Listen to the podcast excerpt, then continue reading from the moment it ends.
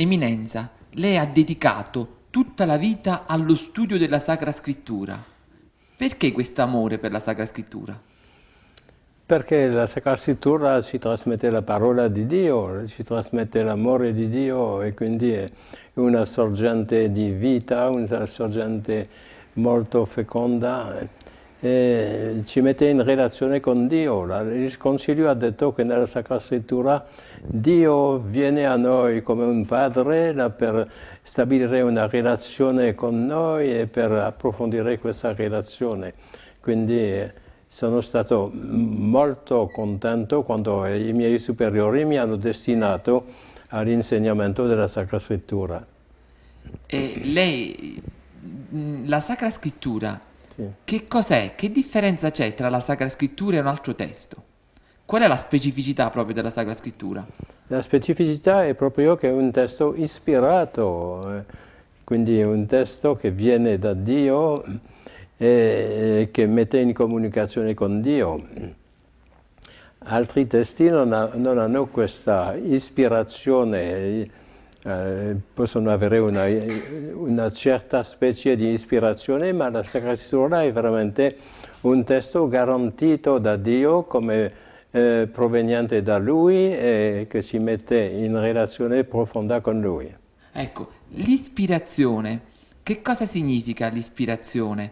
Perché la gente può non capire il significato sì. di ispirazione. Sì, è vero che eh, l'ispirazione significa un influsso di Dio che guida eh, la mente e anche la, la voce, la, la mano eh, di quello che scrive la scrittura in modo che eh, sia veramente una comunicazione con lui.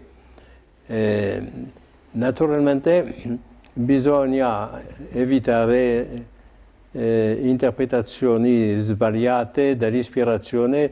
L'ispirazione non consiste nel, in un'ispirazione eh, delle, delle, parole, così, cioè nel senso che Dio non è un uh, Dio che non, Dio non detta, eh, Dio ispira e l'autore ispirato si esprime secondo le sue capacità, secondo le, eh, le sue, la sua educazione, la sua tradizione, eh, però eh, ha questo influsso profondo di Dio che fa sì che lui esprime cose profonde che mettono in, in, in eh, comunicazione, in comunione con Dio.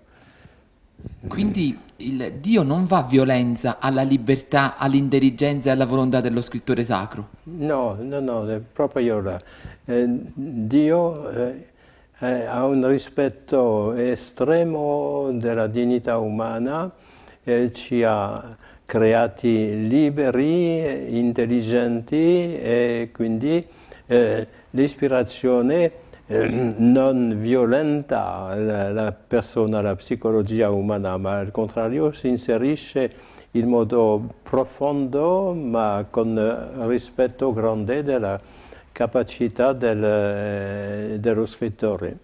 Quindi nella Sacra Scrittura viene espressa anche la capacità, il talento di ciascuno scrittore, di ogni sì. scrittore umano. Sì, sì, sì, certo, sì, la, eh, ad esempio Ogni evangelista ha il suo modo di presentare la, eh, la vita di Gesù, l'insegnamento di Gesù e possiamo benissimo vedere la differenza tra San Matteo che ha una prospettiva molto ecclesiale e che ha eh, messo insieme l'insegnamento di Gesù in grandi discorsi e e San Luca che al contrario ha una prospettiva molto più personale, eh, incise sulle relazioni personali e, e, quindi mm, spezzetta piuttosto l'insegnamento di Gesù. Eh, San Giovanni ha una, eh, una sua eh, caratteristica molto molto forte, la di interiorità, di approfondimento eh, del uh, persona di Gesù e del suo insegnamento. Quindi si vede che ciascuno eh, è stato ispirato da Dio per dire cose profonde, esatte, ma ciascuno le ha espresse secondo il proprio temperamento, la propria educazione, le proprie capacità. Eh, quindi possiamo dire che nella Sacra Scrittura vi sono più autori, c'è l'autore divino, lo Spirito Santo, sì, e sì. c'è l'autore umano. Sì, sì, sì, sì, sì, sì, sì. E, e, questo, Dio è veramente autore della Sacra Scrittura, nel senso che lui, lui l'ha ispirato, eh, però eh, ha, non ha eh, oppresso le, le, chi ha scritto, ma al contrario ha, eh, gli ha fatto veramente sfruttare tutte le sue eh, capacità. Chi legge la scrittura, come fa a distinguere qual è il pensiero di Dio dal pensiero dell'autore, che pure è importante? Eh, sì, eh, effettivamente non è tanto facile, eh, eh bisogna evitare eh, di attribuire a Dio cose che sono eh, effetto della limitatezza umana, della debolezza umana, eh, quindi Dio non ha prodotto testi letterari perfetti, eh, ci sono l'Evangelista San Marco, ad esempio, ha uno stile piuttosto eh, più, spontaneo e con parecchi difetti, eh, quindi questo, l'ispirazione non gli, gli, ha dato una, uno stile letterario che, che, non corrispondesse alla sua formazione e al suo temperamento. E quindi bisogna sapere che la, eh, la parola di Dio si eh, ci raggiunge attraverso l'opera umana di autori che eh, hanno eh, nella docilità a Dio espresso eh, secondo le loro capacità eh, ciò che Dio voleva, voleva, esprimere. Questo è bello perché per esempio facciamo un raffronto con il Corano. Il Corano è stato scritto da Maometto che ha avuto questa ispirazione, invece la Sacra Scrittura, scritta dagli autori, da diversi autori, sì. con metodi e mezzi umani, sì. e attraverso questi mezzi umani, attraverso le parole umane, attraverso la creatività di ciascuno, sì. la sensibilità di ciascuno, Dio parla. Sì, che è la logica proprio dell'incarnazione. Sì. sì, sì, come ho detto all'inizio, non si tratta di una dettatura, cioè eh, Dio non ha dettato la Sacra Scrittura, Dio ha ispirato e questo è, è diverso e quindi non pretendiamo che ogni parola sia stata pronunciata da Dio stesso eh, e che l'autore ha soltanto scritto sotto questa questo dettare di Dio, questo non corrisponde.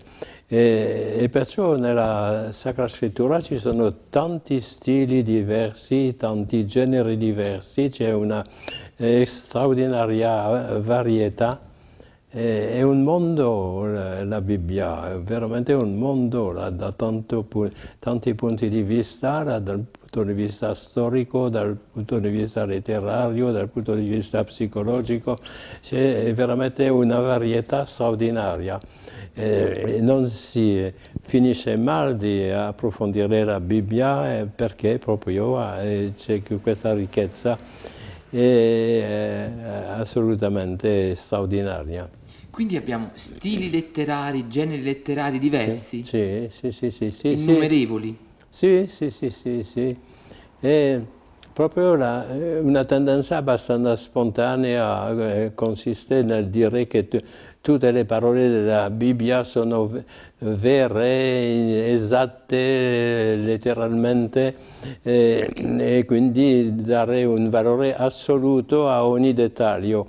E questo è un, grande errore. La, Dio rispetta tutta la varietà dell'esistenza umana, dell'esperienza umana e Dio non schiaccia le persone, eh, eh, adopera tutte le sfumature possibili del linguaggio umano. Sì. Ah. E, questo, e, quindi per capire bene la, la Bibbia bisogna anche studiare la, la, differenza dei generi letterari, in particolare la, nel secolo scorso Pio XII ha fatto una enciclica Divino fronte spirito dove ha detto che per capire bene la Bibbia bisogna tener conto del genere letterario. Non si può eh, eh, interpretare nello stesso modo un racconto storico e una poesia. Eh, la poesia ha un suo modo di esprimere le cose, quindi eh, va apprezzata secondo le proprie regole. Allora, quindi nella Bibbia non possiamo eh, prendere eh, ogni dettaglio come se fosse, avesse un valore assoluto, ma dobbiamo eh, essere docili anche noi all'ispirazione del lettore eh, per eh, capire veramente ciò che il Signore ci vuole insegnare. Quindi abbiamo passi liturgici nella Bibbia, poesie, storie, sì. questi sono i generi letterari. Sì, Vari... sì, modi di raccontare i fatti. Sì, sì, sì, sì, sì, anche il genere giuridico, legislativo. Eh, da, eh, nel Pentateuco ci sono tante leggi, sono, eh, quindi fa, fanno parte della Bibbia e rivelano qualche aspetto di Dio. Quando vediamo che nel Pentateuco c'è tanta attenzione alla vedova, all'orfano e anche allo straniero questo rivela Dio, eh, un Dio che è attento alle persone che, specialmente alle persone più bisognose di aiuto.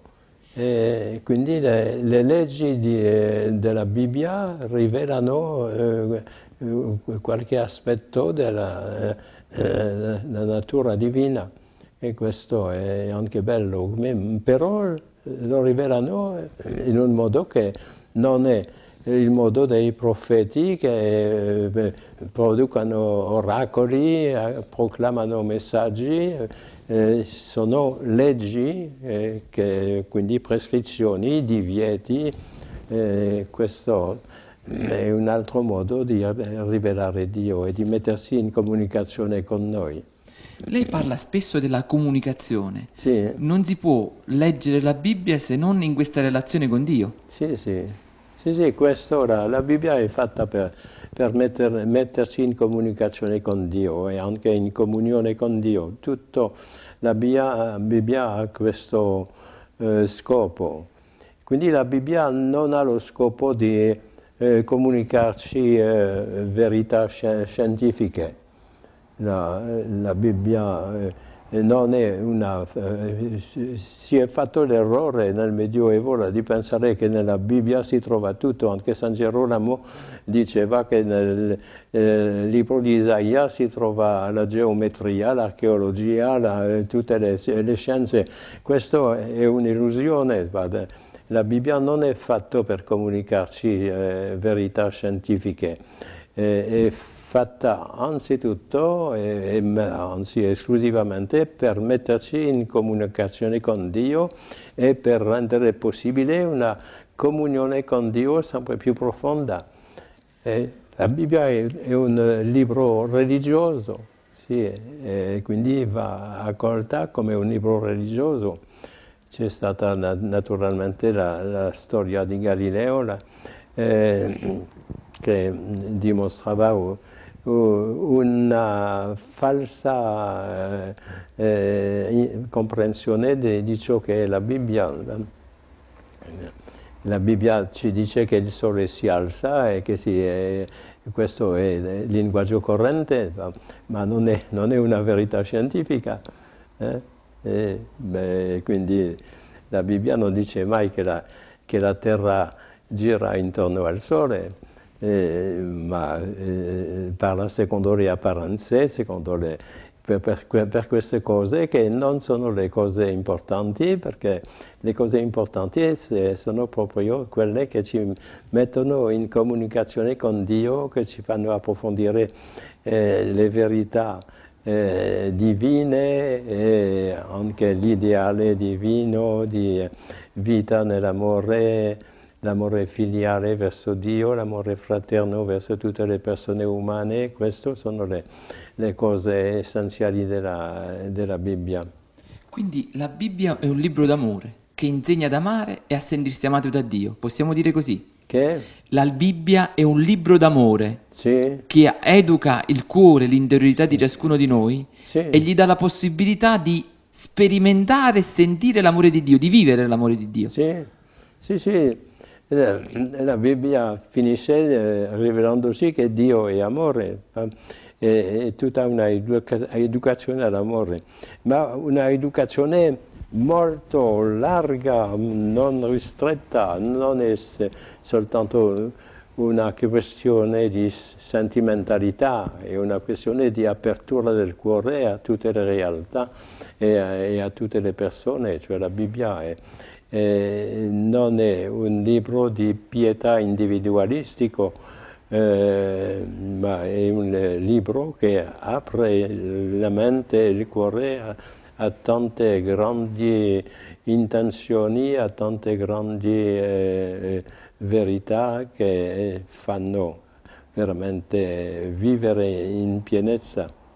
Ah, ecco, questa pienezza, ciascuno di noi ambisce alla pienezza, vuole la Sì, pienezza, Sì, però è difficile raggiungerla. Lei ci dice che leggendo la Bibbia ciascuno di noi può trovare questa pienezza. sì, sì, sì, sì, sì, la, la Bibbia aiuta molto a eh, superare i nostri limiti la, di, eh, mentali, eh, se- sensibili, affettivi, eccetera. La Bibbia ci aiuta enormemente. E Gesù ha detto sono venuto perché abbiano la vita e che l'abbiano in abbondanza. Questa la, l'intenzione di Dio è comunicare una vita piena ai suoi figli, alle sue figlie e, e lo vediamo nella Bibbia. Questo richiede naturalmente il superamento di tanti ostacoli e vediamo anche nella Bibbia che ci sono tanti ostacoli a una vera crescita nell'amore. Il popolo eletto eh, riceveva tante grazie di Dio, ma si mostrava sempre eh, ribelle, eh, pieno di indocilità. E si vede, la Bibbia rivela anche il fondo del cuore dell'uomo, manifesta che l'uomo di per sé ha tendenze eh, cattive di egoismo, di superbia, di violenza e quindi la Bibbia eh, non ci lascia ignorare niente di- delle difficoltà del cammino per chi vuole veramente vivere nell'amore.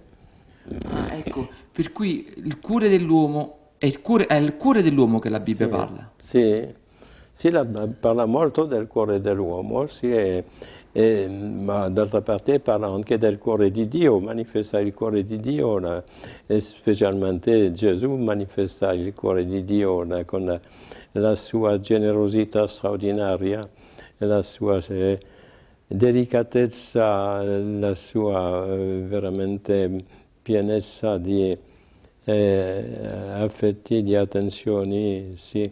Ma la Bibbia rivela il cuore dell'uomo e il, il male che c'è dentro la- il cuore dell'uomo e la Bibbia eh, propone proprio i rimedi necessari per eh, guarire il male che c'è eh, nel cuore dell'uomo e, di cui vediamo in continuazione gli effetti nel, mondo attuale vediamo tanti episodi di violenza, tanta corruzione, tanta cattiveria e questo si, ci manifesta chiaramente che il cuore dell'uomo di per sé non è perfetto ma ha bisogno di conversione, ha bisogno di eh, essere eh, trasformato radicalmente eh, per, per mezzo della grazia di Dio.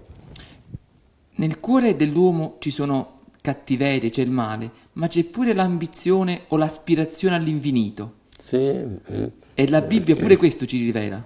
Sì, esattamente, sì, la, la Bibbia rivela anche le, le aspirazioni profonde del cuore dell'uomo. L'uomo è, è di per sé è un eh, un essere complesso che eh, ha tendenze cattive e aspirazioni meravigliose. La Bibbia ci insegna a lottare contro le tendenze cattive e eh, ci mette in grado di eh, vivere pienamente le nostre aspirazioni positive, belle, alte. Quindi la Bibbia non è un codice morale, è qualcosa di più di un codice morale. Sì, sì molto di più perché eh, la Bibbia è anzitutto la storia del, dell'amore di, di, Dio per gli uomini. Questo è la, la Bibbia è un, un, grande libro di amore. L'amore di Dio per noi che si manifesta sin dall'inizio e non smette mai di manifestarsi in maniera più bella, più eh, commovente, più profonda anche più esigente, devo dire, perché l'amore è esigente, pensare che nell'amore tutto sia facile è una grande illusione, ma, ma la Bibbia è, ci vuole proprio, la, come l'ho detto sin dall'inizio, a comunicare una vita di relazione con Dio eh, nella mm, bellezza, nella verità e nell'amore. E quindi eh, l'aspetto morale è, è secondario eh, e nel Nuovo Testamento lo, lo vediamo che ehm, è, è, secondario non nel senso che sia, tutto sia permesso, ma nel senso che chi accoglie la grazia di Dio fa il bene eh, con gioia e con generosità e quindi eh, ha una vita che non ha nemmeno bisogno dei comandamenti. Questo dice San Paolo. San Paolo dice se, se vivete docili allo Spirito Santo non avete bisogno dei comandamenti. Eh, tutto ciò che volete fare eh, lo, lo, potete fare perché tutto sarà nel senso della generosità, dell'amore, della fedeltà a Dio. E quindi eh, in un certo senso si può dire che la, la Bibbia eh, cerca di liberarci da, da, dalla eh, morale. Ah, ci si libera dalla morale. Perché la, more, la, morale ci opprime, ci sì, assilla. Sì, sì, sì, invece la Bibbia ci dice am, ama. e se quando tu ami, tutto si mette a posto. Ti viene naturale rispettare la legge quando tu ami. Sì, sì, sì, sì, sì. Lo dice proprio San Paolo, la dice... Eh, tutta la legge si riassume in un precetto, amerai il tuo prossimo come te stesso. Allora chi vive nell'amore dice eh, non ha più bisogno della legge, eh, perché proprio non fa nessun male al prossimo, fare male al prossimo eh, vuol dire eh, andare nel senso opposto all'amore e quindi veramente eh, mi pare che i cristiani non sanno abbastanza che eh, hanno questa possibilità meravigliosa di una vita eh, in unione con Dio eh, senza commettere nessun peccato grave, hanno questa possibilità di eh, vivere eh, pienamente nel servizio eh, umile e generoso, nella ricerca di tutte le cose belle e grandi e quindi questo è l'ideale della vita cristiana. Sì. Però questo eh, toglie il campo all'indimismo o al sentimentalismo, che sì. sono due malattie dello spirito. Sì. Sì, effettivamente c'è il pericolo, la, non bisogna eh, confondere vita interiore, vita spirituale con eh, intimismo, perché l'intimismo è, è, una ricerca di soddisfazione eh, e quindi non è vero amore.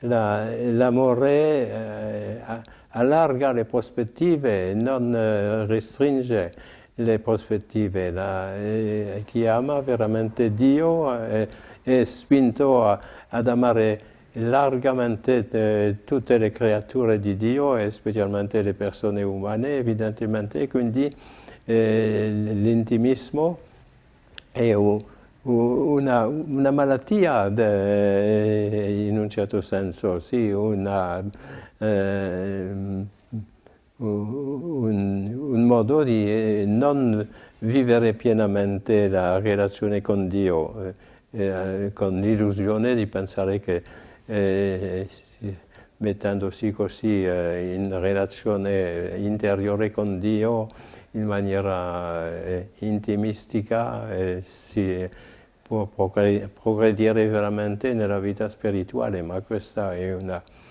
un errore. La Bibbia insiste molto, specialmente il Nuovo Testamento, sulla relazione tra amore e servizio. La, quindi eh, l'intimismo non va in questo senso. L'intimismo cerca la soddisfazione nell'amore. È vero che l'amore dà una soddisfazione grande, una, una gioia grande, siamo fatti per eh, partecipare alla vita di amore di Dio e quindi troviamo lì la nostra gioia, ma c'è sempre il pericolo che l'egoismo riesca a inserirsi di nuovo e quindi a, guastare eh, l'opera di Dio e la vita spirituale.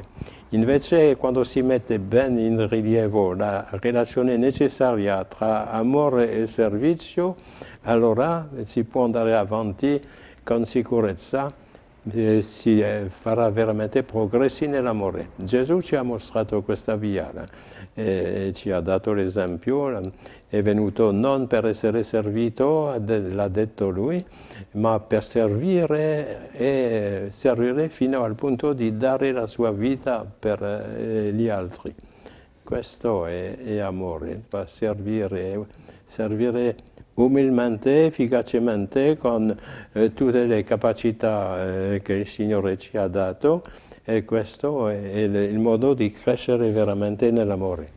Perché l'intimismo è egoismo, io provo piacere sì. per me. Sì. L'amore è relazione, relazione sì. con gli altri e relazione con Dio.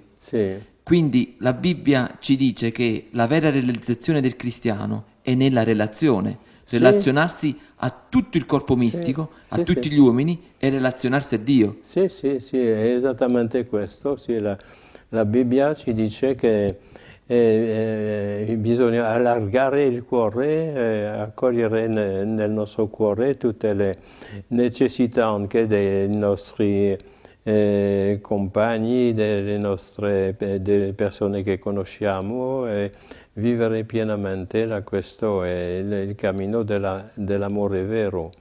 Amore vero eh, vuol dire solidarietà, specialmente solidarietà con i più bisognosi, questo eh, altrimenti eh, non c'è autenticità dell'amore. Ecco, perciò la liturgia è importante, sì. perché la liturgia è una celebrazione d'amore. Sì. Che accade nella liturgia? Sì, sì, sì, la liturgia proprio ci mette in relazione con Dio per accogliere il suo amore, non soltanto accoglierlo per noi stessi, ma accoglierlo per praticarlo in unione con Lui verso tutte le altre persone.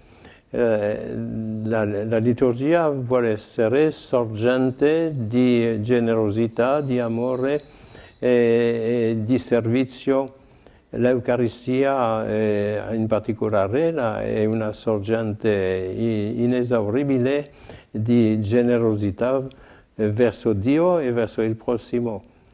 In realtà per essere generosi eh, verso Dio eh, eh, dobbiamo essere generosi verso il prossimo perché non possiamo eh, realmente rendere servizio a Dio direttamente, rendiamo servizio all'amore di Dio mettendoci a, proprio a disposizione dell'amore di Dio per la sua opera nel mondo. Mm, Eminenza, possiamo fare un riferimento alla vostra vita? Lei eh, all'età, in giovane età, ha deciso, ha sentito la vocazione sì. di Gesù e di Dio e ha deciso di seguire San Ignazio, entrando nella compagnia di Gesù. Sì. Che esperienza ha fatto nella compagnia di Gesù? Beh, è un'esperienza spirituale forte, anzi molto forte perché eh, la spiritualità di Sant'Ignazio è, è molto esigente eh, ci richiede l'abnegazione in tutte le cose, la mortificazione continua, eh, ma eh, questo per assicurare la nostra relazione autentica con, con Cristo. Senza abnegazione non c'è amore effettivo e, e, e, non c'è unione con Cristo. Cristo stesso l'ha detto, la, se qualcuno vuole, mi vuole seguire, eh, rinunci a se stesso, prenda la sua croce e, e mi segua. E questo quindi eh, la spiritualità ignaziana è molto esigente da questo punto di vista, d'altra parte è molto bella perché è tutta orientata eh, per la gloria di Dio, accogliere l'azione di Dio in tutto, la presenza di Dio in tutto e corrispondere con entusiasmo a questa eh, magnifica rivelazione, a questa magnifica opera. Ha qualche episodio da raccontarci riguardo la sua giovinezza? Penso che non sia stato facile adeguarsi alla disciplina proprio dei gesuiti. Sì. È stato faticoso all'inizio. Sì, è stato, è stato, faticoso, cioè nel noviziato, beh, ho, ho, fatto il noviziato molto bene, ma eh, ciò che è stato faticoso è specialmente questo sentire che l'ideale è molto alto e, e, e avere l'impressione di non poter raggiungere questo ideale. Questo è la, eh, nel noviziato ho sofferto in questa, in questa, maniera. Dopo ho capito che bisogna eh, accettare anche pro le, eh, i propri limiti e eh, fidarsi di Dio, avere fiducia nel cuore di Cristo e andare avanti come meglio si può così. E allora questo rimette nella, nella pace e nella gioia. Quindi l'ideale alto sì. Per raggiungere un ideale alto, sì. un ideale anche alto di sé, bisogna seguire la disciplina, un ordine. Sì, sì, sì, naturalmente. Ed essere fedele a questa disciplina e a quest'ordine. Per, perché la disciplina e l'ordine forgia e modella la tua interiorità. E ti permette poi di raggiungere delle vette alte, molto alte. Sì, sì, sì. Lei ha completamente ragione, vede bene le, le cose. Siamo fatti siamo fatti per eh, eh, vette alte, eh, chiaramente la, eh, se, se un santo diceva ad, alziora, ad alziora natusum sono eh, nato per cose più alte ah. e quindi dobbiamo sempre andare così, ma d'altra parte sapere che Dio è, eh, ci capisce fino in fondo, quindi eh, possiamo contare sempre sul suo aiuto e andare avanti la, secondo le nostre possibilità effettive.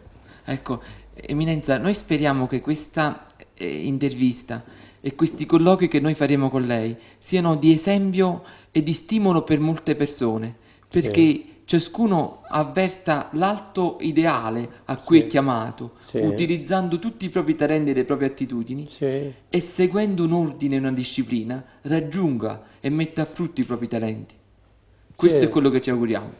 Benissimo, ora sono auguri magnifici, sono pienamente d'accordo e speriamo quindi di aiutare molte persone a avere una vita eh, bella, feconda, una vita che dia loro una gioia veramente profonda e invece di eh, una vita, un'esistenza che cerca soltanto alcune soddisfazioni eh, materiali e immediate e che, che non può eh, corrispondere al desiderio profondo del cuore. Perché i piaceri dell'anima, i piaceri dello spirito sono i più profondi, i più belli. Sì, ne sì. vale la pena rinunciare a qualche piacere superficiale per poi farsi inebriare, stordire sì. da questo piacere profondo dell'anima. È vero? Sì, esattamente, sì, sì, sì, sì, questo. Siamo veramente fatti per cose magnifiche e dobbiamo eh, sapere che non troveremo la nostra gioia se non eh, con un, uno sforzo perseverante per andare avanti eh, in, verso la, eh, la, nostra piena vocazione all'amore. Sì. Grazie, Bene, Eccellenza. Prego.